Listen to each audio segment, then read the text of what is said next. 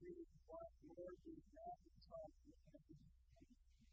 And this is a prayer to Lord and to for what you have done, that we draw from what you go to every Christian life. Everything you do, everything you do,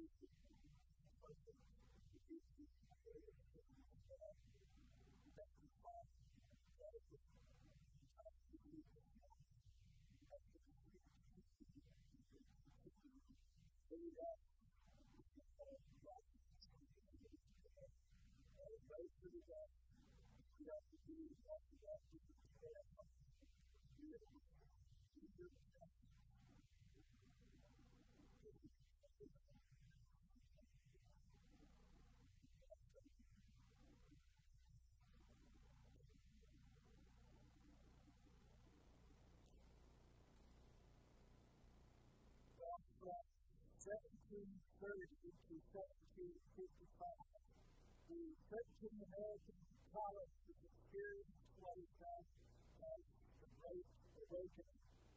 While we may not realize it, those revivals had a profound and permanent impact on the church in America.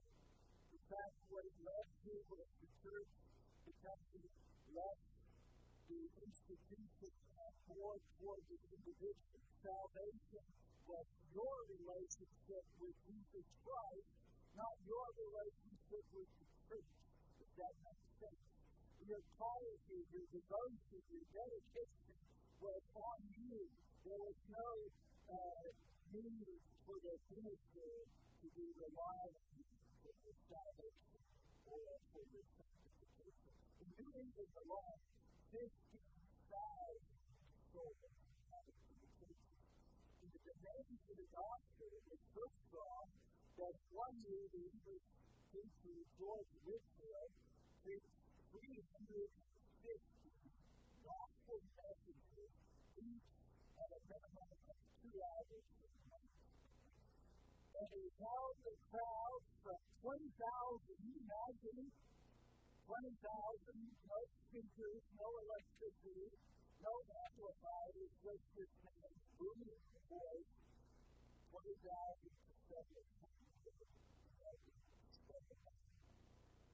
Even though you are teaching about it a relatively young age of 65, it's estimated that he spoke over 18,000 times.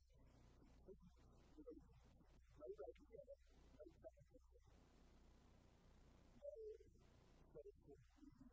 even Benjamin Franklin, a religious skeptic and pastor, became faithful to Lord's mystery. And so, what was it that was probably the greatest revival in American history? Well, it was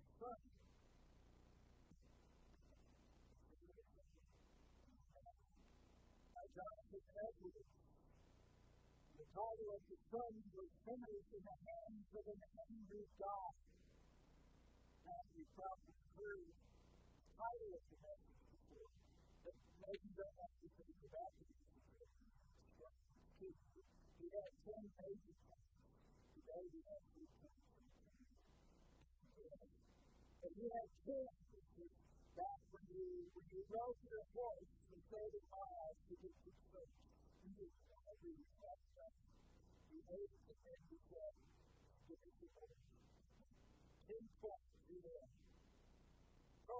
God may cast the wicked into hell at any given moment.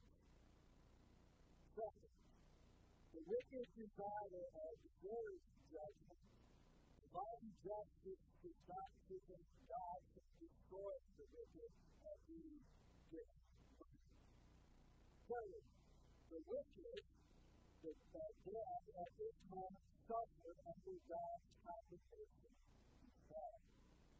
Fourth, the living, the wicked, must not simply because they are not physically involved, that God is not at this very moment as angry with them as he is with those miserable creatures and also tormented. Any moment, God shall, at any moment, God shall protect them. Satan stands ready to seize the witness of everything. Six, if it were not for God's restraint, there are in the souls of wicked men hellish principles reigning which presently release would kindle hellfire simply because there are not people who respect before they get to the moment. The wicked is not human Simply because it is natural to care for oneself and to think that others may care for them, and you should not keep themselves safe from the Thus, all the wicked men may do to save themselves and all peace, shall avoid their nothing if they reject Christ. God has never promised to save us from God himself. Today, Let us continue with this. Let us therefore, who are outside of Christ, away and flee from the wrath to come. Those Edwards, who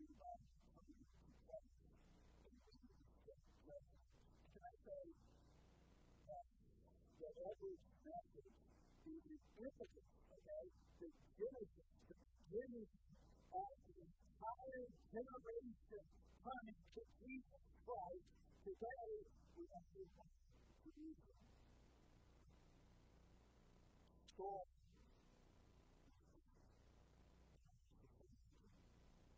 Process judgment is no longer involved.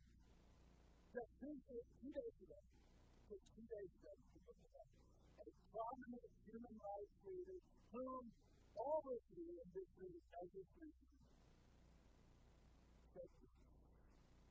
If you're looking for a Savior, get up and get a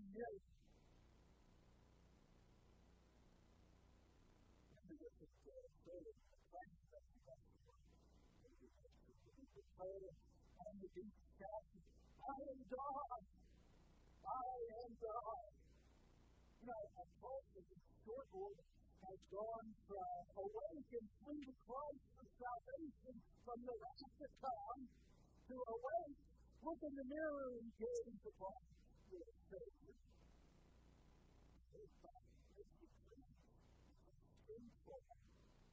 But the appeal is and the appeal is absolutely clear because if you're all that in a cup of tea, then the only judge that you have to deal with is yourself. If you are the captain of your soul, if you are the ruler of your domain, you determine what is right. You determine what is. There's no judgment, a.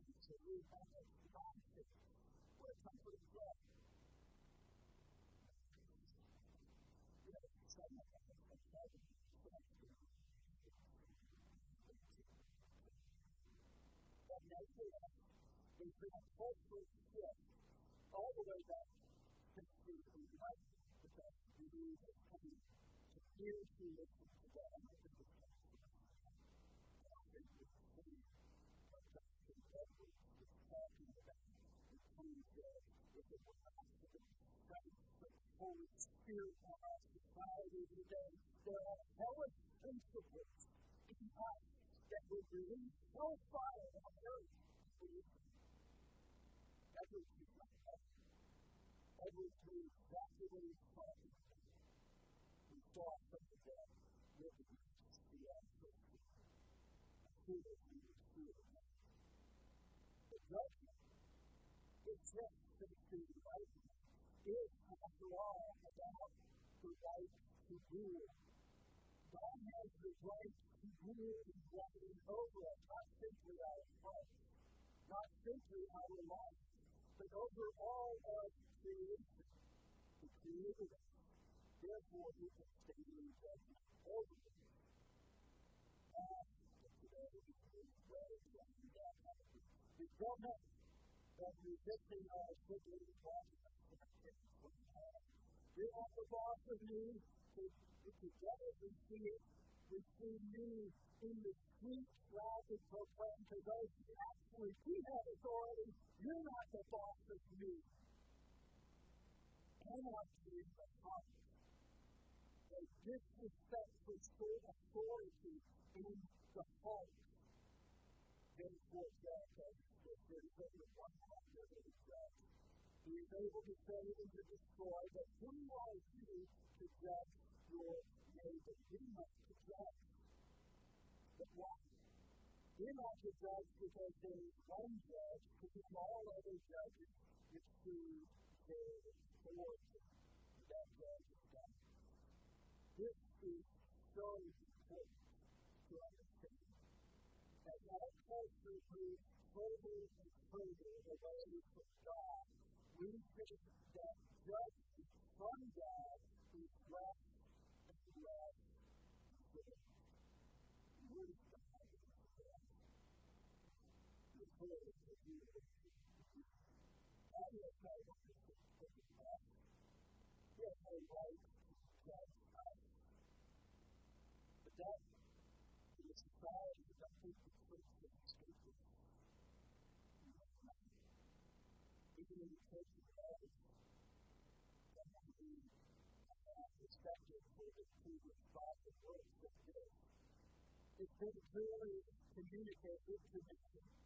that is the itself as a puzzle conscious choice is essential to everything we face. To reject it, it is essential to reject Jesus. This is misguided and toxic and ultimately subverts the contagious spread of Jesus' message of love to joy that our world desperately needs to do. Now, this to the message because there is an appeal to it. There's an appeal to it. That appeal is, in fact, the title of the book, God Wins. So they allow unbiblically to see the important again. God won't judge ultimately forever. You know why? Because he's loving.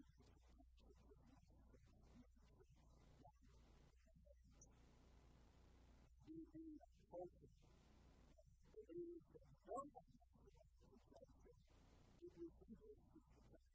More and more way of life. No God, no justice, no truth, no authority, no justice. I reject your authority. All Condemn all judgment is unjust, it is unfair, and it is prejudicial. Yes, because your God is in their mirror, they exercise the king's authority with efficiency arbitrary. So that while you may not judge them, they will stand in justice over you.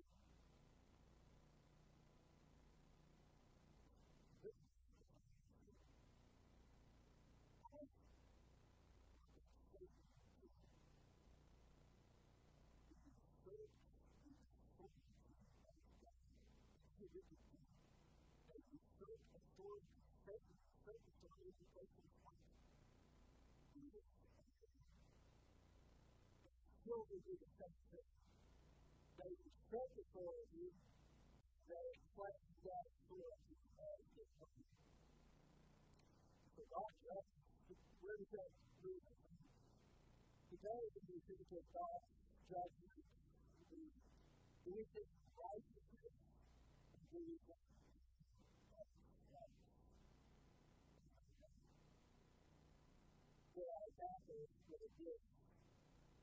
judge is a person with authority. The Bible says that Christian is always the supreme judge because he was the supreme ruler authority. So on that basis, according to the Bible, that God is the judge of this world, has the right to control someone.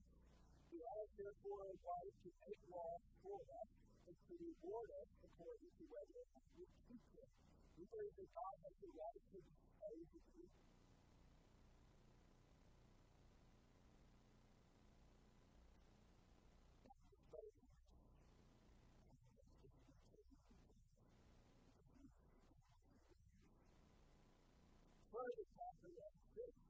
The judge is the person whose power to execute sentence. The modern judge does no more than pronounce the sentence. Another department of the judicial executive then carries it out. The same is true in the judicial judge and God is responsible for execution as he legislates and sends the same punishment, all judicial punishment, over the prosecutor is the judge, the jury, and the executioner, all good things. All good is the. Because no one is that righteous. They lack it to come. But what is Christian say? Revelation 16, 1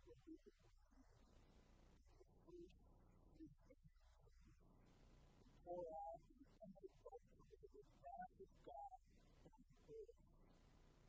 Bible that I the people that the would go and pour out on the earth his seven bowls to God. The first angel poured out his bowl of the earth, mindful of painful came upon the people who bore the worship. The second angel poured out his bowl into the sea, it became like the blood of corpse, and every living thing that was in the sea the third angel poured out his bowl into the rivers of the springs of water and it into blood. And as the angels in charge of the waters say, Just cause you, O Holy One, who is and who was, for you brought these judgments. and they have shed the blood of Christ in practice to be given to blood to drink. It is what they deserve. What we deserve to say is that Lord God the Almighty, see the death of the justice. But these are the difficult cases. They are difficult to do. They are difficult to hear. But what do you know that they need to speak.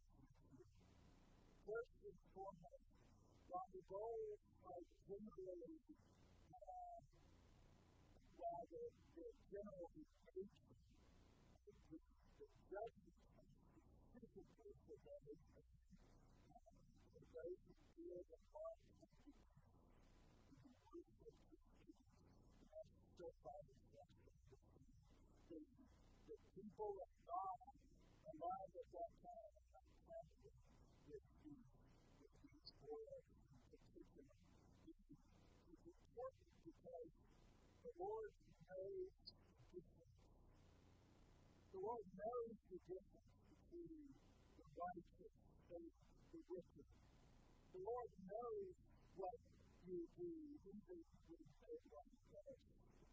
The works of service, the words of church that you offer as a body of Christ, the promise to the God. You will be so good. He knows, he knows your heart. He knows what he's done. And he goes through these difficult times today. We must remind ourselves that God is everything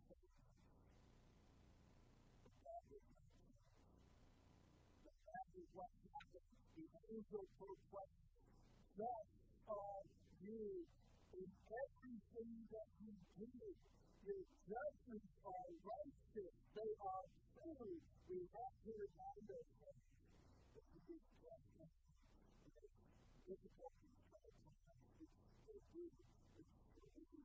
They are Jesus Christ, so in this life, In this life, you will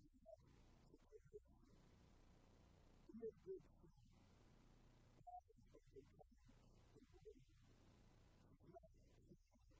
a hard truth regarding perfect justice. This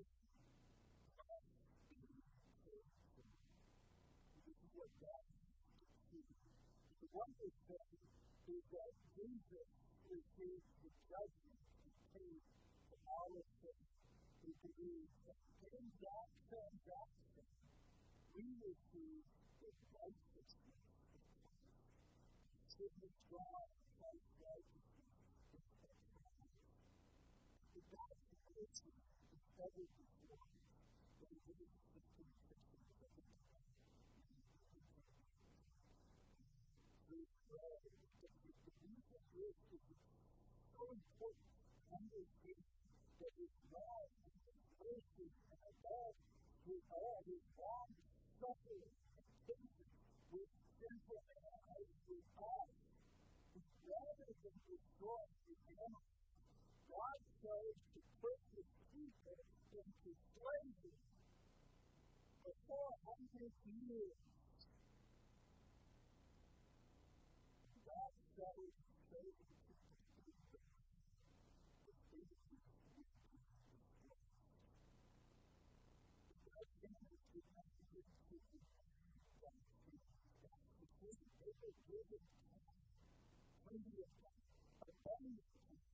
more than enough time to prove that their wickedness is put to God.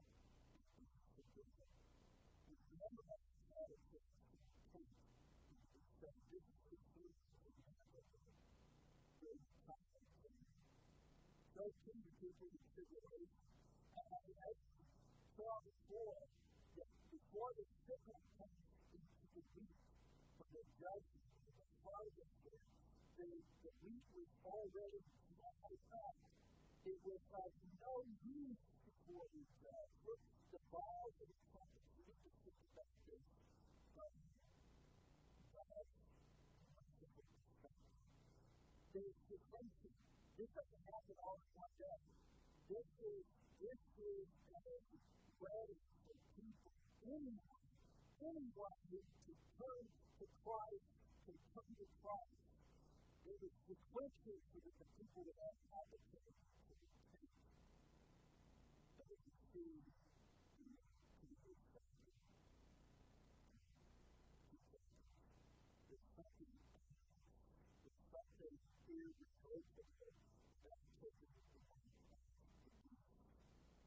God is prepared to bless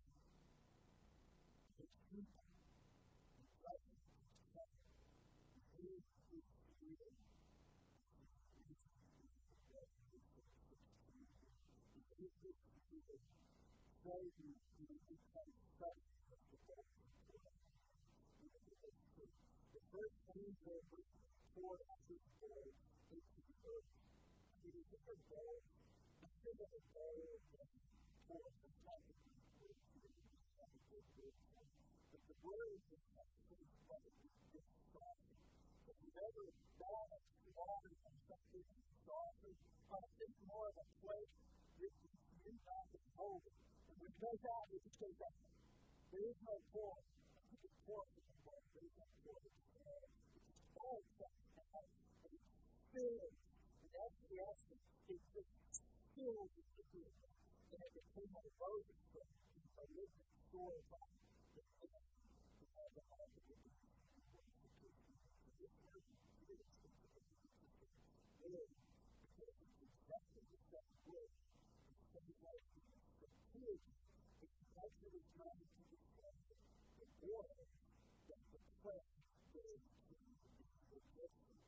those who receive uh, that knowledge have the opportunity to be able to physical body we are often trying to educate that just because they that the more they fight, you either or as if you think that the truth is with the God, you would be able to live the time you feel.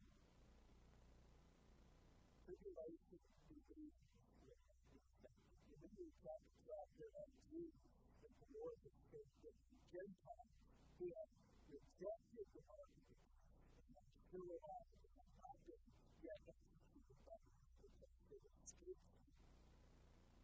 Generation believes that never say whatever think we can have of it, never say that will never take it.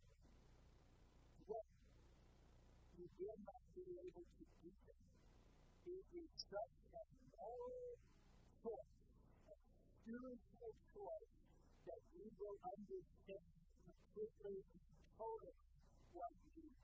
The word for that mark is specifically a word that is only and always used in relationship to the emperor, and now he marks his subject so that they can engage in commerce. That's what that is.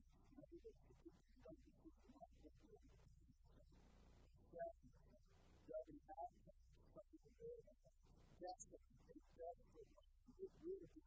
But it will not be, oh, this will be an easy way to the place of best price. Oh, no, that's not what this is.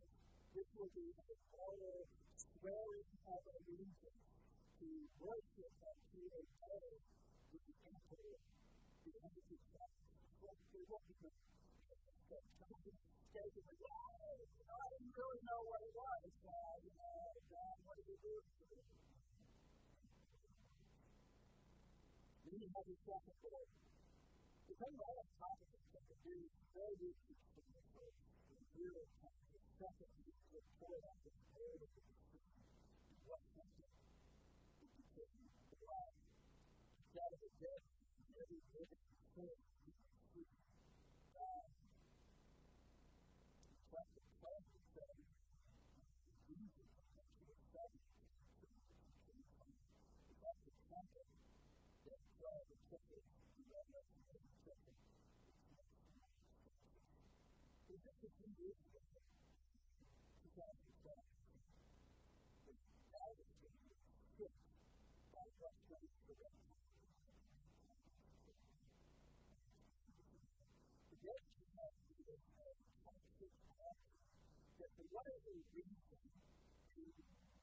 whatever is happening to the women, it just kills. It just kills great picture of the culture and the project of the and the the of stress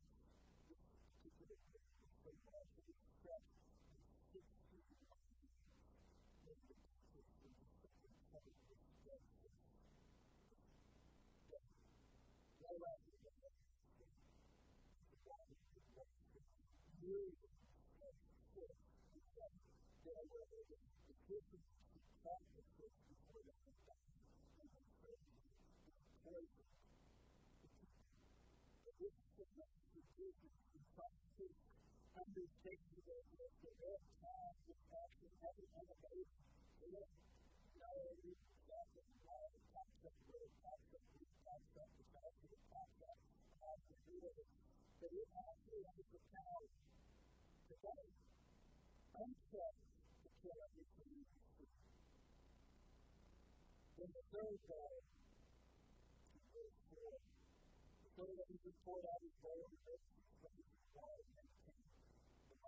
So this is the same thing. We resolve to recognize the time. If you understand what was happening in 2000 is a preparation for God to do what God wants to do. We see a very similar pattern here. Not only that, but we see that peace contaminated, out of red body contaminated, but with this, if we read carefully, if we read the good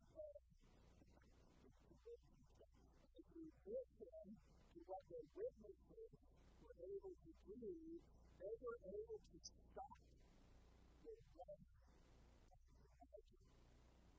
so it has been raised in like two and a half years. So there's a shortage of fresh water,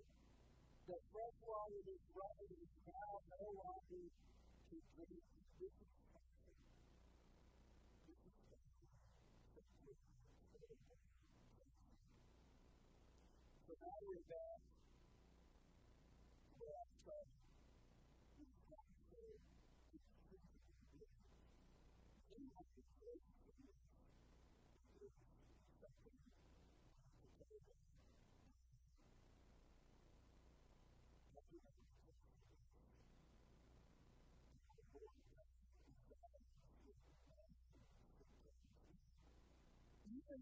even God judges this kind takes no care of destruction of the wicked. He is for the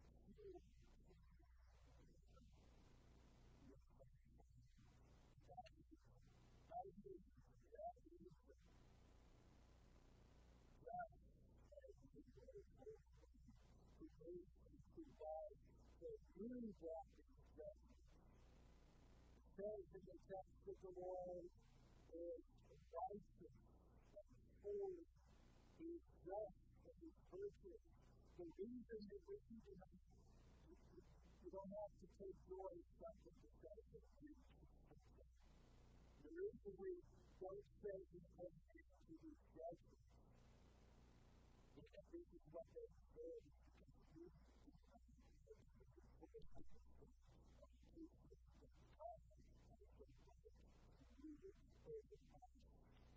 Those languages just literally literally, the two witnesses in 144,000 have a prime opportunity to come to the They poured out the blood of Jesus. They filled mercy, mercy, the reason They demonstrated they deserve that we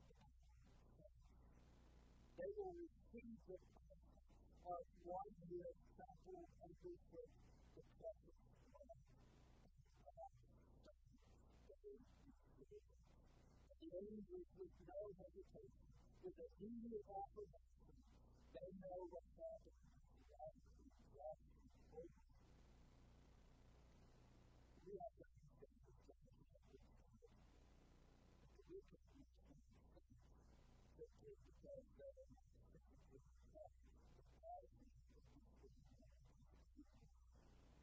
We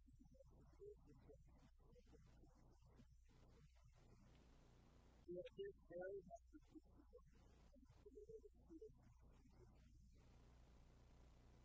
Every desire, every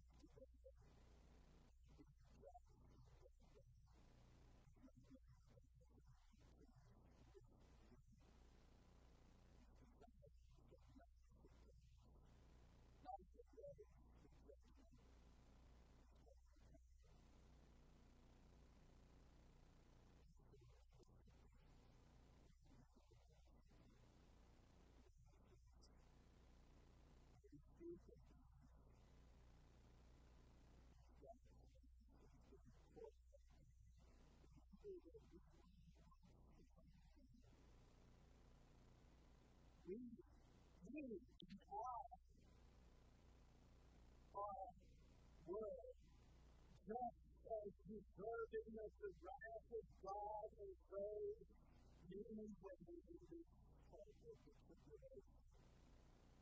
But God shows his love to us that while we were still sinners, Christ died for us, running properly.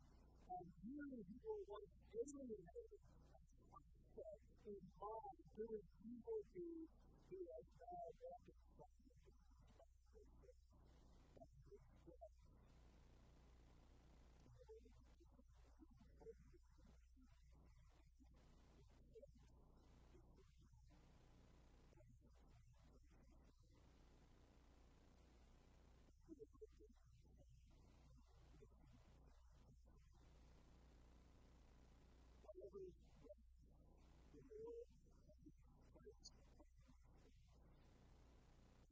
believe that you. may get full salvation because his soul is not to be compared with the day the soul of God was Christ, which is Jesus Christ, for your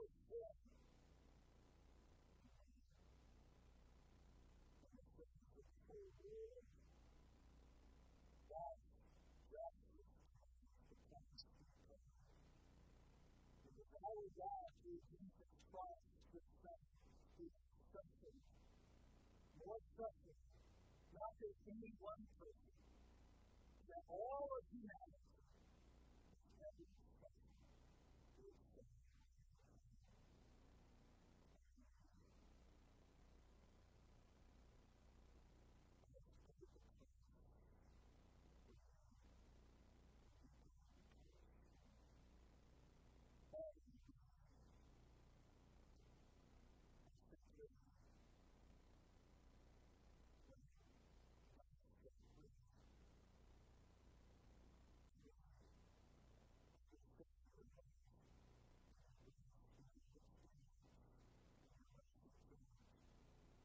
really all things like that, that is a the things with the other